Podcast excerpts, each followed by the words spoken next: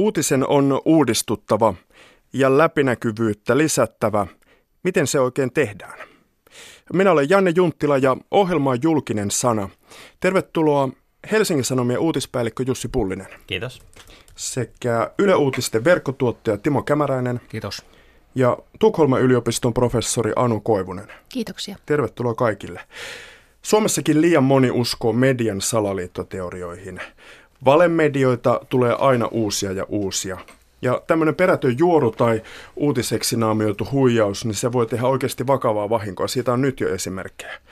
Se on se somen noita painoja tai peräti valtiollista vedätystä. Kuitenkin on aika selkeää, että perinteistä journalismia tarvitaan näinä Trumpin aikoina. Lyhyitä vastauksia alkuun. Hesarin Pullinen, miksi siihen journalismiin pitäisi erikseen luottaa? Miksi me niin kuin nostetaan häntään täällä? No media on tietenkin se neljäs valtiomahti meillä lähtökohtaisesti, eli tuomioistuimet, hallitus ja eduskunta tekee mitä tekee, ja sitten median ja journalistien tehtävä on kertoa, kertoa kansalaisille niistä päätöksistä, että he voi siinä toimia, toimia siinä, siinä sisällä. Jos tähän ei luoteta, niin sitten koko liima tästä meidän yhteiskunnan vallankäytöstä uhkaa valua pois. Jollei meillä sitä liimaa on, niin sitten meillä ei ole kyllä toimivaa demokratiaa. Mutta eikö joku bloggari voi tehdä saman työn, kaivaa asioita omalla asiantuntemuksella, vaikkapa juristi, et tekee sen tutkivan toimittajan työn. Eikö hänellä ole jopa parempi osaaminen johonkin asioihin? Voi hyvin olla, että journalismi ei ole sellainen ammatti kuin lääkäri, jos täytyy käydä koulu ja sitten saat luvan joltakin virastolta harjoittaa journalismia, vaan journalismi on sellainen niin kuin prosessi, johon liittyy tietyt työtavat ja tietynlainen lähestymistapa. Että maailman historia on täynnä tämmöisiä amatöörijournalisteja, jotka on tehnyt ihan hirveän tärkeää ja, ja merkittävää, merkittävää duunia – mutta se, miksi me tarvitaan mediainstituutioita tai jonkinlaista jatkuvuutta, on ehkä se toisto siinä prosessissa. Että me pystytään jat- luottamaan siihen, että niitä virheitä, joita kaikki tekee, media tekee, yksittäiset ihmiset tekee, minä teen, että niihin palataan ja ne korjataan ja se on jollain tavalla uskottava, jatkuva ja ymmärrettävä se prosessi, joka jatkuu. Ja yleensä siihen tarvitaan sitten instituutioita siihen ympärille. Hmm. Se on ehkä se syy, miksi me tarvitaan mediataloja yksittäisten blokkarien lisäksi mun mielestä. Näin Jussi Pullinen Hesarista. Anu Koivunen, Briteissä ja Yhdysvalloissa median luottamuskriisi on todellinen. Se on velonnut siellä vuosia, aitoja häpeätahroja siellä on keksityistä lähteistä hirvittäviin salakuunteluskandaaleihin. Voiko Suomessa puhua samalla tapaa median luottamuskriisistä? No ihan uusimmat siis äh, Esa Reunanen Tampereen yliopistosta on tutkinut, tutkinut tämmöisessä vertailevassa tutkimuksessa suomalaisten luottamusta tiedotusvälineisiin tai arvioita median riippumattomuudesta. Ja suomalaiset on niin kuin eurooppalaista huipputasoa kautta linjan. Se koskee siis koko mediakenttää esitettyjä arvioita, että siellä se ajatus siitä, että maan tiedotusvälineet on riippumattomia kaupallisista intresseistä tai poliittisista intresseistä, niin ollaan niin kuin kokonaisuudessa lähellä 50 prosenttia. Ja se Suomi on niin kuin kärkipäässä ja sitten joku Kreikka on ihan pohjilla ja muut tulee siinä välissä, mutta Suomilla on tosi korkeat luvut. Mutta sitten on, on niin kuin se olennainen asia, että me saadaan säännöllisesti tämmöisiä arvioita Äh, siitä, että miten suomalaiset suhtautuu mediaan ja eri tutkimukset antaa aika erilaisia lukuja.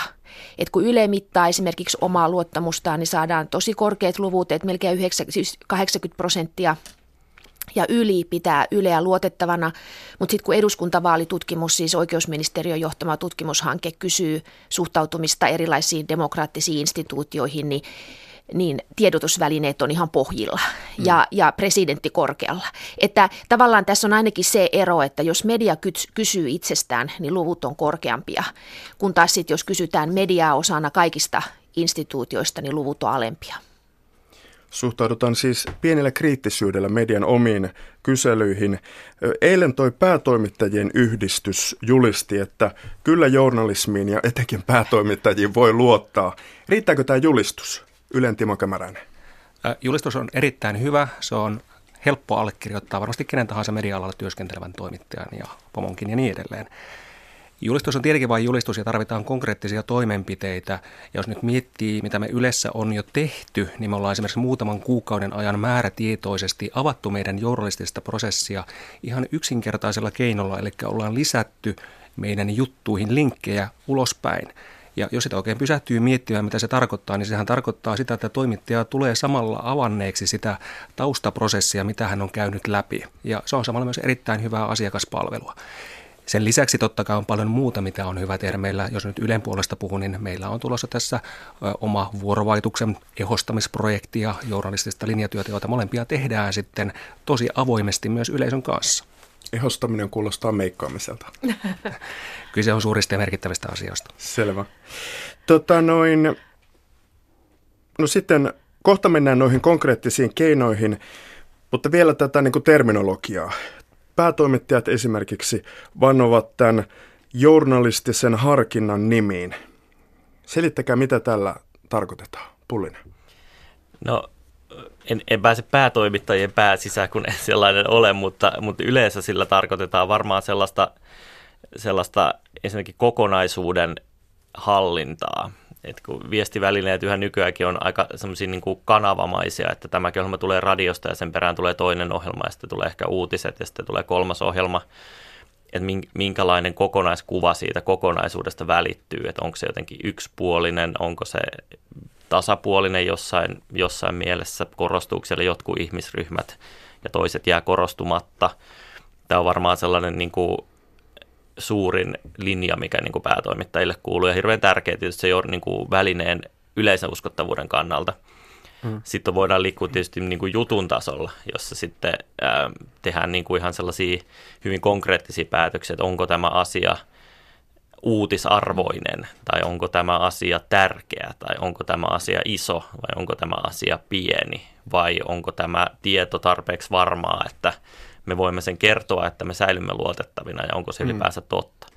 Ne on hyvin arkisia päätöksiä sitten niin kuin, noin niin kuin lopulta, että jos niitä arkijärjellä miettii, että se journalismi ei ole sellaista magiikkaa lopulta, vaan mietitään, onko tämä totta, millä perusteilla se on. Ja sitten, että voidaanko me seistä näiden valintojen takana ja onko se lopputulos sitten ikään kuin kokonaisuutena tasapuolinen. Mm. Keskustelua tästä.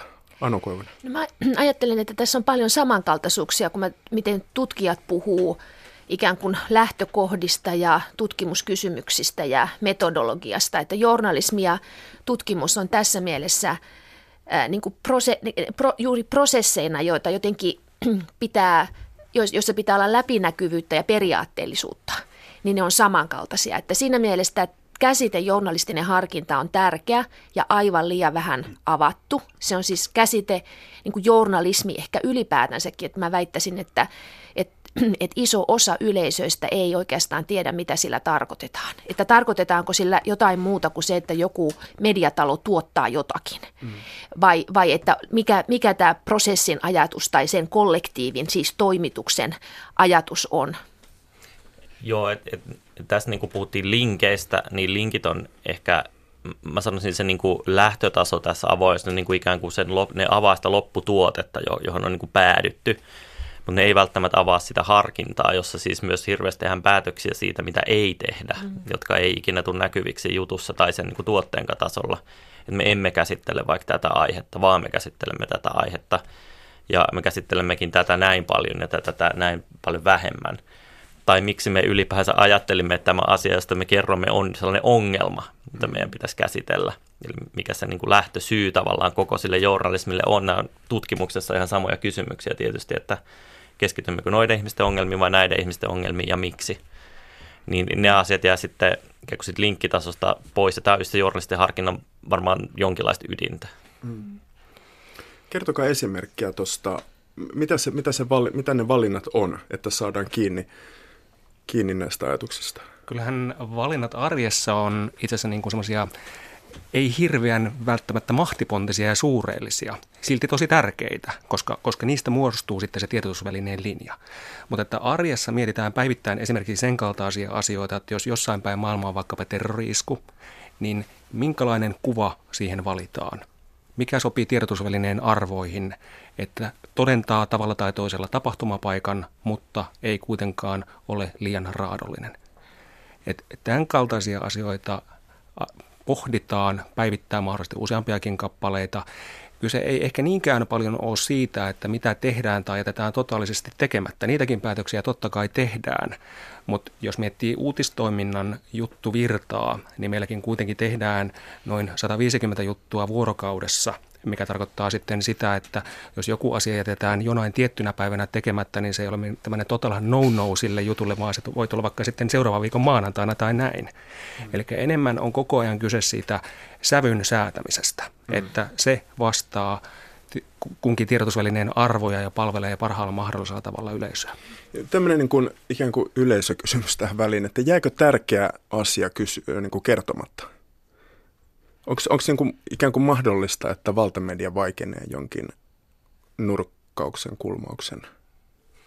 Saako heti protestoida tuota valtamediasanan käyttöä? No protestoi. Joo, siis niin kuin, Tämä on hirveän kiinnostava käsite. Mä just parhaillaan yritän selvittää, miten sitä on käytetty eri aikoina ja on penkonut penkonut arkistoja, mutta että siis silloin niin kuin moninaista historiaa. Silloin on tarkoitettu medioita, joilla on paljon yleisöjä ja sitten sillä on tarkoitettu media, jonka ajatellaan olevan hegemoninen, jolla on paljon määrittelyvaltaa.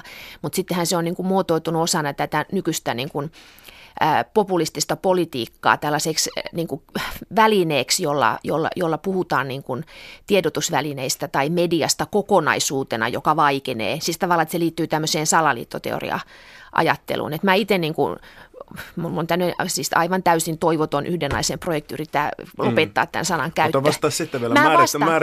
Joo, sitten mä menisin sanoa just, että mun mielestä siis äh, kysymys sinänsä, että mit, mitä vaietaan, niin sehän on niin kuin tavallaan aina vaietaan jotakin, koska kun valitaan jotakin, niin aina, aina jää myös uutisoimatta. Että se kuuluu tähän valinnan prosessiin, että jotain valitaan pois. Ja musta esimerkiksi tällä hetkellä voidaan sanoa, että, että kun me puhutaan, mikä on Euroopan tulevaisuus, mikä on EUn tulevaisuus, niin mitä me oikeastaan niin kuin tavallaan, mitä me tiedetään Euroopasta tällä hetkellä. Meillähän on siis kirjavaihtajaverkostoja, mutta ne on niin kuin aika paljon, että niitä on vain tietyillä medioilla. Minkälaista uutisointia, mitä me, mitä me tiedetään Euroopasta, jos me tehdään arvioita Euroopan unionin tulevaisuudessa? Nyt on hyvä esimerkki Romania. Me oltu puhuttu Romaniasta ikiaikoihin yhtään mitään. Ja yhtäkkiä kaikki rupesi, toimittajatkin rupesi tavaileen, että mitäs, ketäs poliitikkoja siellä onkaan vallassa ja mitä siellä tapahtuu. Että tämähän on ihan arkea. Hmm. Havainnollistakaa vielä näitä tätä valinnan tekemistä? Mikä voisi olla se valinnan tai näkökulman tai agendan asettamisen esimerkki? No nämä ulkomaan-uutiset, jotka tässä mainittiin, on silleen aika helppo ja klassinen esimerkki, että, että niissä toteutuu sellaiset välillä eettisesti aika raastavat uutiskriteerit, koska maailmassa tapahtuu joka päivä aivan karmeita asioita tosi paljon. Kymmeniä ihmisiä kuolee pommeissa tai, tai erilaisissa onnettomuuksissa – ja joka päivä toimituksissa on päätettävä, että mikä näistä uutisoidaan ja, ja millä laajuudella ja, ja, ja sitten jää niistä osa uutisoimatta. Välillä saattaa jäädä jopa meidän omalla takapihalla. Usein ne syyt on hyvin arkisia tosiaan, että ei ole työvoimaa tai voimme toteuttaa vain tämän määrän asioita, mutta tämän tyyppisiä valintoja ne joka päivä on. Sitten niin kuin niissä näkökulmissa, niin niin siinä ne liittyy usein varsinkin siihen, että ketä me puhutamme, mitä kysymyksiä me kysymme, että kysymmekö me lainoppineilta, onko tämä laillista, vaikka tämä, tämä jonkun poliitikon sanominen esimerkiksi, tai tota, vai toistammeko me sen poliitikon sanomisen sinällään, vai kysymmekö me lainoppineen sijasta vaikka hänen poliittiselta vastustajaltaan, hmm. että mitä mieltä hän tässä on, vai teemmekö me ne kaikki. Ja niistä niin sitten alkaa muodostua tavallaan se juttu, ja niin kuin jokainen ymmärtää, että näiden valintojen summa kyllä sit muuttaa sitä lopputulemaakin, vaikka se olisi sinällään vain tietoa. Niin, että jos... Kuinka paljon tota, tätä pohdintaa, tätä niin kuin reflektointia, itsereflektointia ehtii oikeasti tehdä? Kuinka paljon syntyy suunnittelukalentereista, rutiineista, selkärangasta, omasta puhelinkirjasta? No. Timo Kämäräinen vaikka. No kyllähän sitä tehdään koko ajan ja, ja mekin yritetään koko ajan vielä parantaa esimerkiksi sitä, miten me otetaan vastaan yleisöpalautetta ja miten sitä toimituskokouksissa käydään läpi. Meillä on esimerkiksi verrattain uusi semmoinen toimituksen sisäinen, kutsutaan sitä dashboardiksi, jonne tulee tietoja, miten meidän verkkojuttuja luetaan, ja josta sitten yksittäinen toimittaja ja tiimit näkee myös asiakkaalta tulee palautteen, mikä on totta kai yksi tosi tärkeä väylä miettiä sitä, että tehdäänkö me oikeita asioita ja koskettaako ne myös ihmisten arkeen. Ja asiakkaalla tarkoitetaan kuuntelijoita, katsojia sekä Kyllä. lukijoita. Mä voisin tähän täydentää, että verkko, verkkojournalismina on tuonut tähän juuri tämän, tähän esille tuodun tämän yleisösuhteen on vielä vähän eri tavalla esille, että sanomalehdet ja radio tai televisio on luonteeltaan sellaisia välineitä, jotka työntää sitä sisältöä sun luo, että sä laitat sen välineen päälle tai tilaat lehden ja sieltä tulee sitä kamaa. Sen sijaan niin kuin verkossa ihmiset aika usein valitsee jollain tavalla niin kuin itse semmoisesta noutopöydästä tavallaan ne herkut, mitä ne haluaa käyttää tavalla tai toisella. Ja tota, siinä se yleisön palaute on sitten aika raaka mittari näihin, verrattuna näihin meidän niin kuin journalistiseen harkintaan, jossa me valitsemme tietyn määrän aiheita ja asetamme ne tärkeysjärjestykseen. Se yleisön palaute siitä, että mikä näistä asioista oli kiinnostavaa tai tärkeää tai mitä he halusivat kuluttaa, saattaa olla aivan päinvastainen tähän. Ja se, mitä tästä pitäisi ajatella, on niin kuin myös yksi sellainen niin kuin aika keskeinen journalistinen valintakysymys nykyään, että pitäisikö me ajatella, jos nämä ihmiset vaikka ei siellä kaukana tapahtunutta karmeutta haluaisi vaikka lukea. Me nähdään se niistä mittareista, että hämmentävä usein näin on.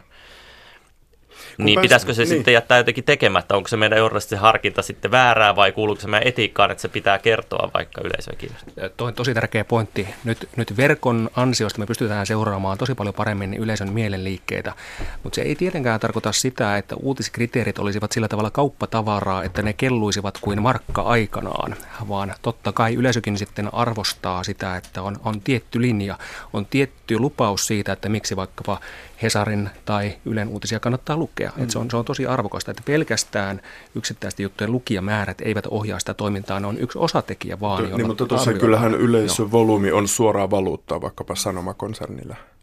Totta kai siinä mielessä, mutta se tiedotusvälineen linja kuitenkin pidemmällä aikavälillä luo sitä uskottavuutta.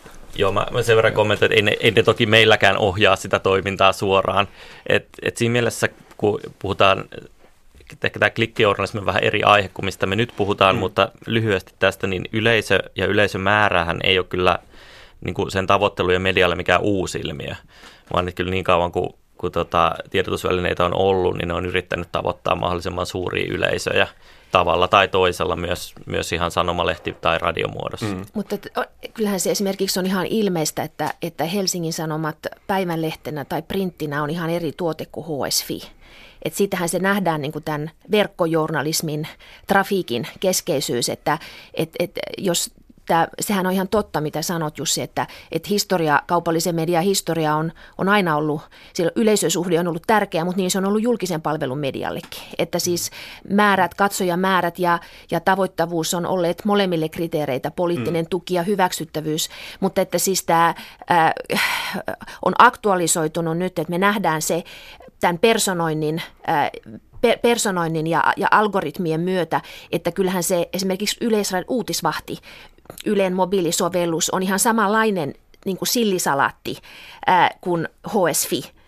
Että sitten tavallaan aktiiviset valinnat tuottaa jotakin niin kuin puristisempaa, puhtaampaa tai, tai koherentimpaa mediaa jossakin niin kuin vanhan median mielessä. Ja, mm. ja, ja tämä on niin kuin mun, mun mielestä aivan, aivan ilmeistä, että ei voida sanoa, että, että, että kuulijat ja katsojat ja, ja, ja yleisöt olisi jotenkin – tai tämä klikkausjournalismi ei kuulu tähän meidän keskusteluun täällä ja tänään. Näin sanoo Tukholman yliopiston proffa Anu Koivunen. Keskustelijat hänen lisäkseen studiossa ovat Jussi Pullinen, Hesarin uutispäällikkö.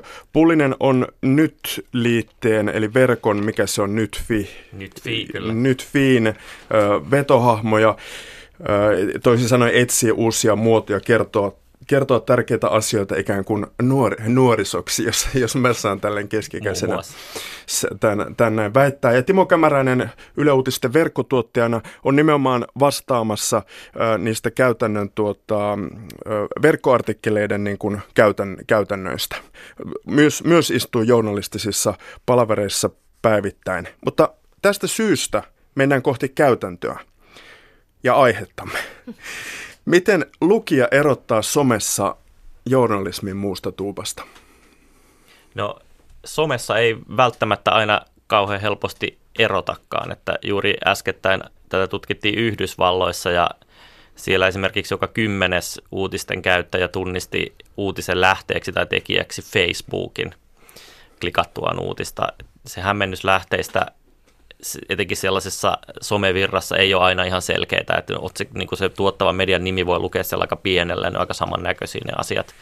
Mutta sitten median omilla sivuilla sen pitäisi olla kyllä aika selkeää siitä kontekstista, niin puhetavasta ja, ja kaikesta, kaikesta, mikä siinä on. Mutta se on hyvä kysymys, että kuinka selkeää se tässä meidän mediamaailmassa lukijalle tällä hetkellä on, kun periaatteessa kaikki Suomen ja maailmankin mediat on avoinna siinä, että mikä on luotettava ja mikä ei. Mm. Me visualisoitiin Yle Oppimisen verkkosivuille tämmöinen demoartikkeli, miten uutisten läpinäkyvyyttä voisi lisätä. Siis tuoda näitä lähteitä ja tehtyjä valintoja esille siinä itse verkkoartikkelissa, joka kiertää tuolla someavaruudessa itsenäisenä oliona. Siinä on viisi ehdotusta. Kuulija voi mennä katsomaan tuon artikkelin. Suosittelen sitä, olen sen itse tehnyt. Se löytyy googlaamalla Yle Oppiminen sieltä etusivulta. Muille kuulijoille kerrotaan, että siinä ehdotetaan esimerkiksi, että julkisen sanan neuvoston jäsenyys näkyisi jokaisen artikkelin yhteydessä. Lähteet merkattaisiin melkeinpä joka kappaleeseen hiukan saman tyyliin kuin graduissa. Nyt linkataan enimmäkseen omiin vanhoihin juttuihin, jos ihan rehellisiä ollaan. Ja lisäksi sitten se kaikista härskein ehdotus on, että lopussa vakiomuotoisesti, siis joka kerta, kerrottaisiin, mistä idea tuli ja mikä näkökulma valittiin. Eli tulisi tämmöinen työtavan muutos. Mitä mieltä näistä viidestä ehdotuksesta, Anu Koivunen? Äh, mun mielestä ehdotus on erittäin kiinnostava ja aivan loistava lähtökohta tälle keskustelulle, koska kun pyysit meitä etukäteen valmistautumaan miettimällä niin kuin esimerkkejä, niin mulle tuli heti mieleen joitakin tällaisia itselle muistiin jääneitä esimerkkejä siitä, kun esimerkiksi ää, mä oon lukenut Ylen ää, verkkouutisista su- suoraan niin kuin tiedotteena, tiedot, tie, tiedote, joka on sellaisenaan julkaistu uutisena ja sille on annettu toimittajan nimi. Siinä ei kerrota missään, että nyt on tämän ja tämän viranomaisen tiedote.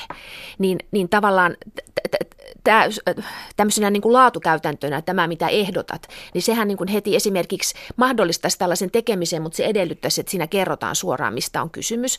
To, toinen esimerkki, jos saan ottaa, niin koskee siis, kun journalismihan on niin kuin hyvin pitkälle hallituksen, niin kuin kutsutaan, tutkijat sanoo indeksivallan, Hallitus esity, hallituksen esitykset säätelee, mistä journalismi ja Suomi puhuu.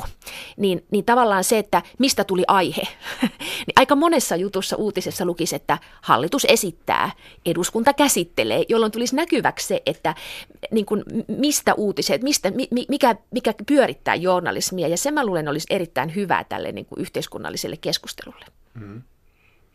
Joo, mun mielestä oli aivan mainio se, se artikkeli, että siinä oli tosiaan toteutettu tosi monia sellaisia asioita, joita itsekin on tuon erittäin meidän Nytfiin kanssa ollaan niin kuin ajateltu, ja ehkä niitä ihan noin formaalin muotoon puettu, mutta itse asiassa samoista asioista tosi paljon, paljon, paljon myös puhuttu, kun tuo nuori yleisö on aika, itse asiassa aika lähdekriittistä ja, ja hyvin sellaista median lukutaitosta, niin nämä on hyvin olennaisia asioita meille.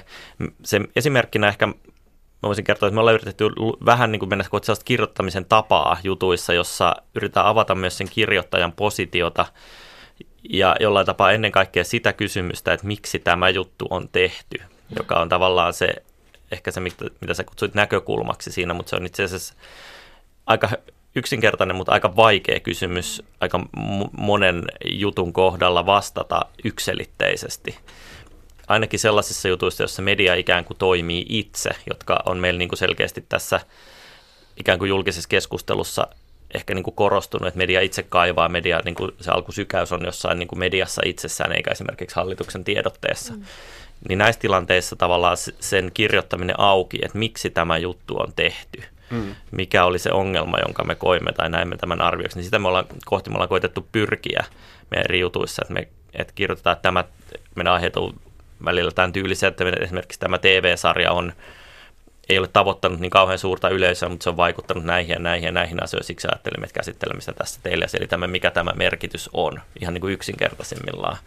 Mitä se sitten niin kuin vaikka politiikan uutisissa, joita mä itse en, en niin paljon tee, on, niin se on varmaan aika paljon vaikeampi, vaikeampi kysymys, mutta se on kyllä ihan olennainen kysymys. Miksi tämä juttu on tehty? Se, mm Mä pidin tästä ehdotuksesta todella paljon hyviä, konkreettisia ideoita, jotka on helppo allekirjoittaa. Toteutustapa on sitten varmaan se, mitä kannattaa erikseen miettiä, että mikä toimii missäkin. Mutta totta kai on hyvä lisätä yksittäisen artikkelinkin kohdalla läpinäkyvyyttä, niin kuin esimerkiksi me ollaan niissä linkeissä jo tehty, ja sitten on paljon muuta, mitä me mietitään kevään aikana. Ja kerro, varmaan... jotain, mitä, kerro mitä, mitä halusit tuoda sinne keskustelupöytään, kun pohditte näitä niin kuin käytännöllisiä seikkoja. Okei, monta pointtia. Yksi, mikä liittyy konkreettisesti tähän sinänsä hyvään ehdotukseen, on se, että en ehkä itse lähtisi laittamaan jokaisen artikkelin perään laatikkoa, jossa luetellaan tiettyjä asioita. Me varmaankin mietitään vähän suuremmin, painotetaan sitä läpinäkyvyyttä niissä artikkeleissa, joissa aidosti on jotain sellaisia kiinnostavia piirteitä, mitkä yleisön on hyvä tietää. Jos on vaikkapa käytetty poikkeuksellisia tiedonhankintakeinoja, tai jotain sen kaltaista, niin silloin on hyvä keskittyä siihen ja purkaa auki, miksi näin on tehty, sen sijaan, että keskityttäisiin kaikkien päivittäisen 150 artikkelin dokumentoimiseen, että miksi ne on tehty. Totta kai sitäkin voi parantaa. Sitten yksi juttu ihan käytettävyyden kannalta liittyy siihen, että nykyverkkomaailmassa itse asiassa tämä on mun mielestä jopa demokratian tukemista. Meidän pitää niin kuin tarkasti miettiä sitä, että miten me yritetään auttaa ihmistä selviytymään informaatiotulvassa. Ja siihen liittyy se, että minkälaisia vaihtoehtoja me tarjotaan asiakkaalle heti sen artikkelin jälkeen. Tämä liittyy myös eh, personointiin ja algoritmeihin, mihin Anu viittasi.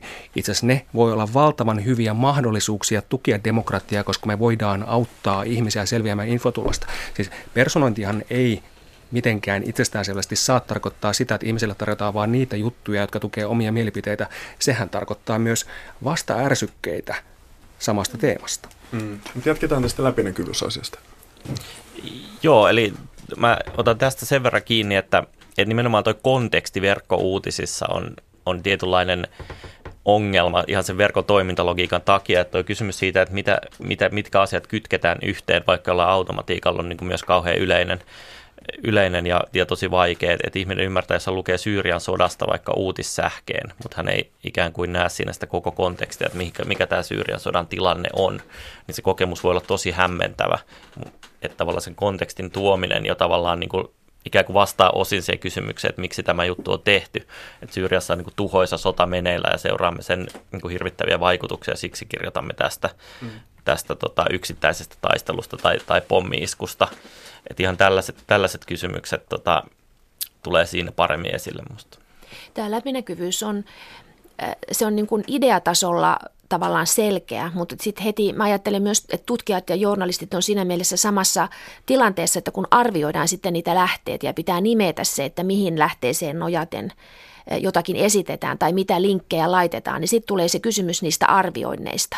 Ja, ja tähän on niin kuin tavallaan käytännössä näkyy just niin, että iso osa niistä sisäisistä jutuissa olevista linkeistä on niin kuin, pysyy oman median piirissä, ja, ja, ja, ja hyvin niin kuin, har, sit ehkä viranomaisiin, mutta aika harvoin kilpaileviin medioihin, jollei vaan niin kuin siterata jonkun toisen uutista. Mutta että siis se, että mink, pa, mis, mihin loppuu tavallaan sitten se, että niin, että mit, mitä, miten ne linkkijutut, minkälaisia arvioita niistä esitetään, koska äh, tavallaanhan, siis tut, tutkijan näkökulmastahan jollakin tavalla sen, se pitäisi näkyä se arviointi siitä lähteestä. Ja siinä mielessä se loppulaatikko, niin kuin mä ymmärrän, että se on niin kuin mm. tavallaan va- vaikea toteuttaa, mutta että jonkun tyyppinen maininta siitä esimerkiksi, että, että, että minkä verran on tehty haastatteluja, se on äärimmäisen kiinnostavaa, koska vaikka jutussa ha- siterataan yhtä tai kahta, niin, niin onko tehty laajempia keskusteluita, äh, onko, onko niin kuin minkä, minkälaisia minkälaisia, minkälaista taustatyötä on. Se journali, silloin se journalismin työ, myös se, että mistä asiakas niin sanotusti maksaa, ja tätä niin mäkin, tulisi t- Mäkin esille. tarkoitan siis tuon suuntaista juttua juuri siinä, että sen takia juuri joka ikisessä uutisessa mm. se pitäisi olla, jotta ne, se niin kuin viihdeuutinenkin hyötyisi siitä, että lukija huomaa, että kyseessä on tarkistettu tieto eikä nimetön juoru. Vai, eli, eli siis, että onko tämä levätiedote – levätiedote nyt niin kuin viranomaisen sivulla vai yleuutisten sivulla. Mm. Niin mikseipä juuri kertoa siinä, mistä se niin kuin, syntyy se niin kuin kokonaisuus. Tai ajatelkaa sellaista tilannetta, jossa me, niin kuin tava, niin kuin tämä laatumedia ottaa somekohun käsiteltäväkseen. Niin tavallaan sitä laatikkoa, jos siinä lukisikin, niin kuin, että no tätä nyt, tämä on tämän päivän klikkaus, niin, meidänkin täytyy tähän niin, osallistua. Kyllä, kyllä. On puheenaiheena. On puheenaihe. Näinhän kokouksissa sanotaan. Niin. Niin, no mä, mä voisin sanoa, että, että puheenaihe ei mun mielestä uutiskriteerinä kyllä aina ole väärä. Että se on tota, Niin, ei, ei. Ei, et, mutta et, ei et se maailman sivu, ei, niin, niin, totta kai se voi kertoa, että maailman sivutoimittajat on mennyt torille ja kuunnellut, mistä ihmiset siellä puhuu ja onko se sää vai tota, perunan hinta vai, Totta kai. vai tota, kylään tullut uusi asukas ja sit sitä on niinku tavalla tai toisella niinku mediasta riippuen niinku käsitelty ihan vaan sillä perusteella, että, että me palvellaan sitä yhteisöä. Mutta mun pointti onkin just siellä, että miten erottua siis kaikesta muusta tarjonnasta.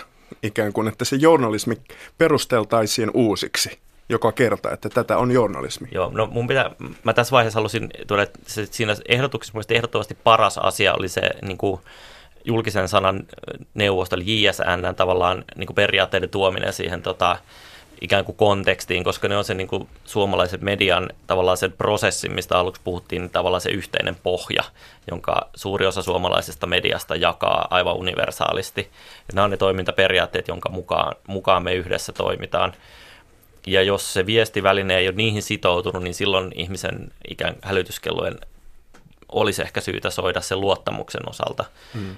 Jos, jos ikään kuin väline haluaa olla uutisväline. Et se on niin kuin hirvittävän mun mielestä hyvä idea, että se JSN jotenkin tuodaan näiden periaatteiden kunnioittaminen sen niin kuin välineen jotenkin se verkossa, jopa sinne artikkelinkin jotenkin mukaan, koska artikkeliverkossa on se perus olio, jota ihmiset ikään kuin jakaa tai johon ne päätyy, että medioilla ei ole samalla tavalla semmoisia etusivuja ja ää, ikään kuin pääuutislähetyksiä, ja, vaan että ihmiset hirveän paljon useammin päätyvät johonkin juttuun ja jatkavat toiseen juttuun välttämättä käymättä sen, sen etusivun kautta ollen. JSNssä tätä laatuleimakeskustelua on siis jo käyty.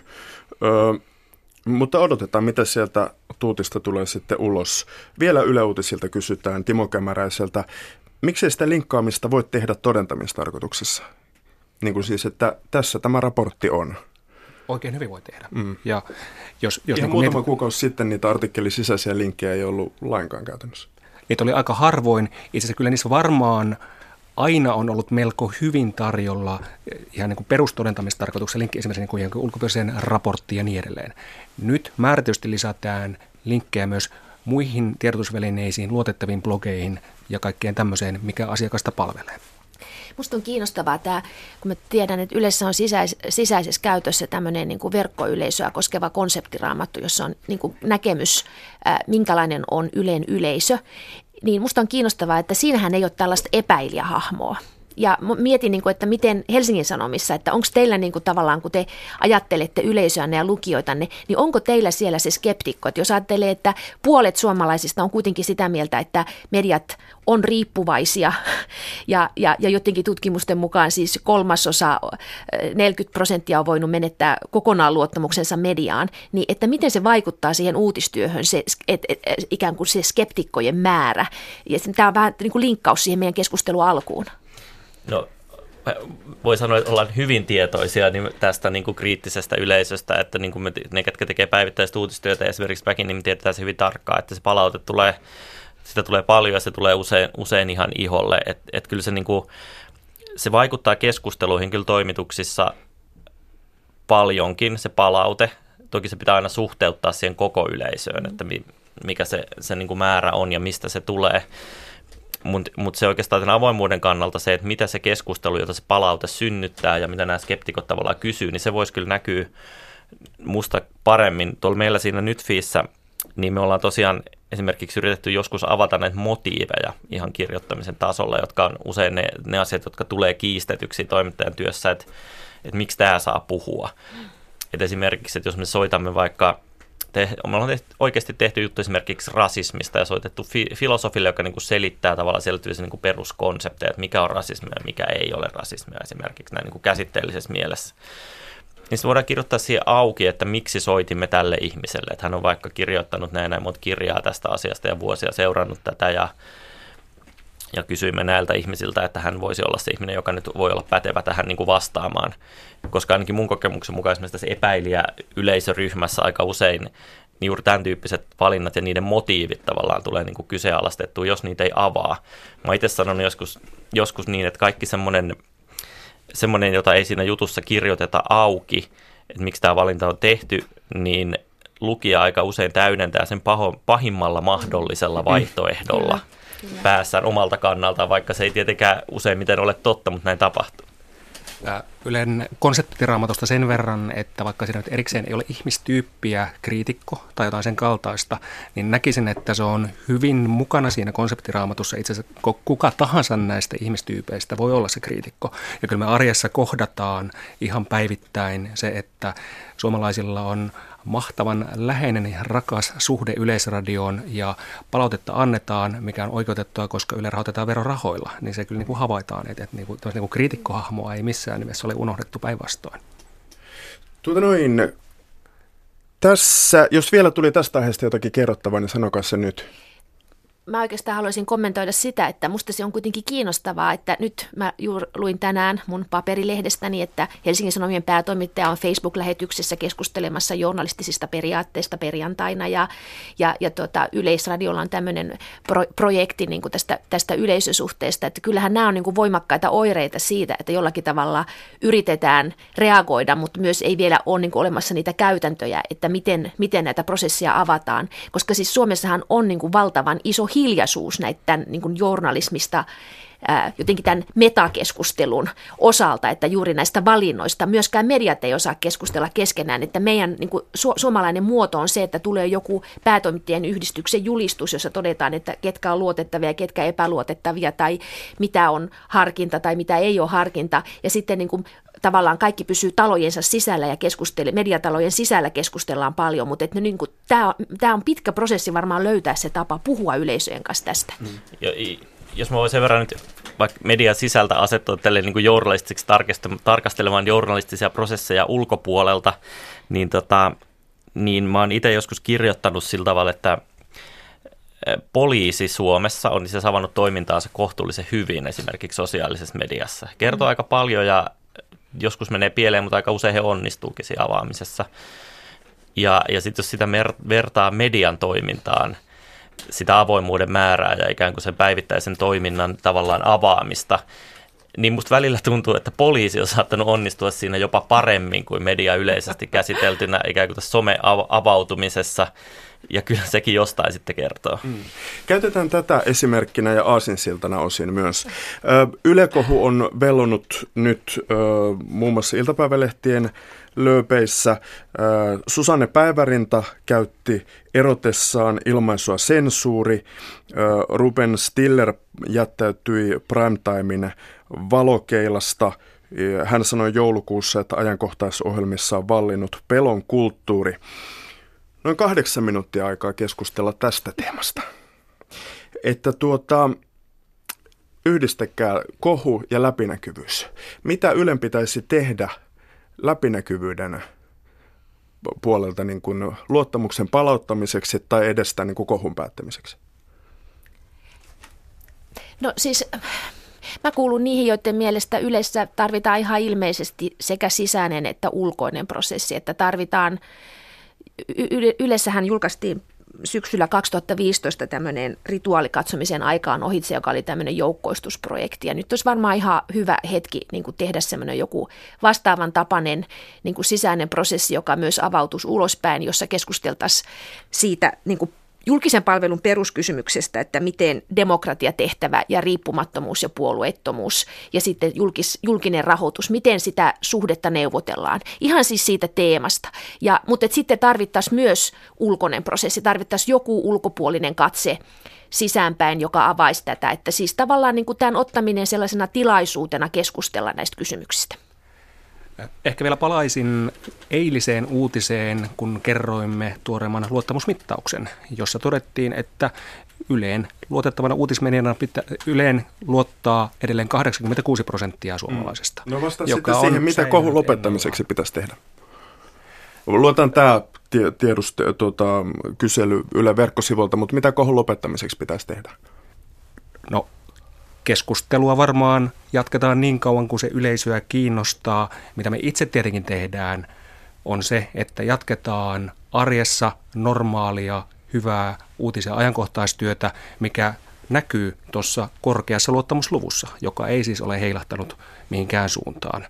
Sitten tietenkin, koska nykyaikana on syytä tätä avoimuutta ihan selkeästi lisätä, että erotetaan valemediasta, niin jatketaan niitä toimenpiteitä, joita tässä jo aiemmin esittelin.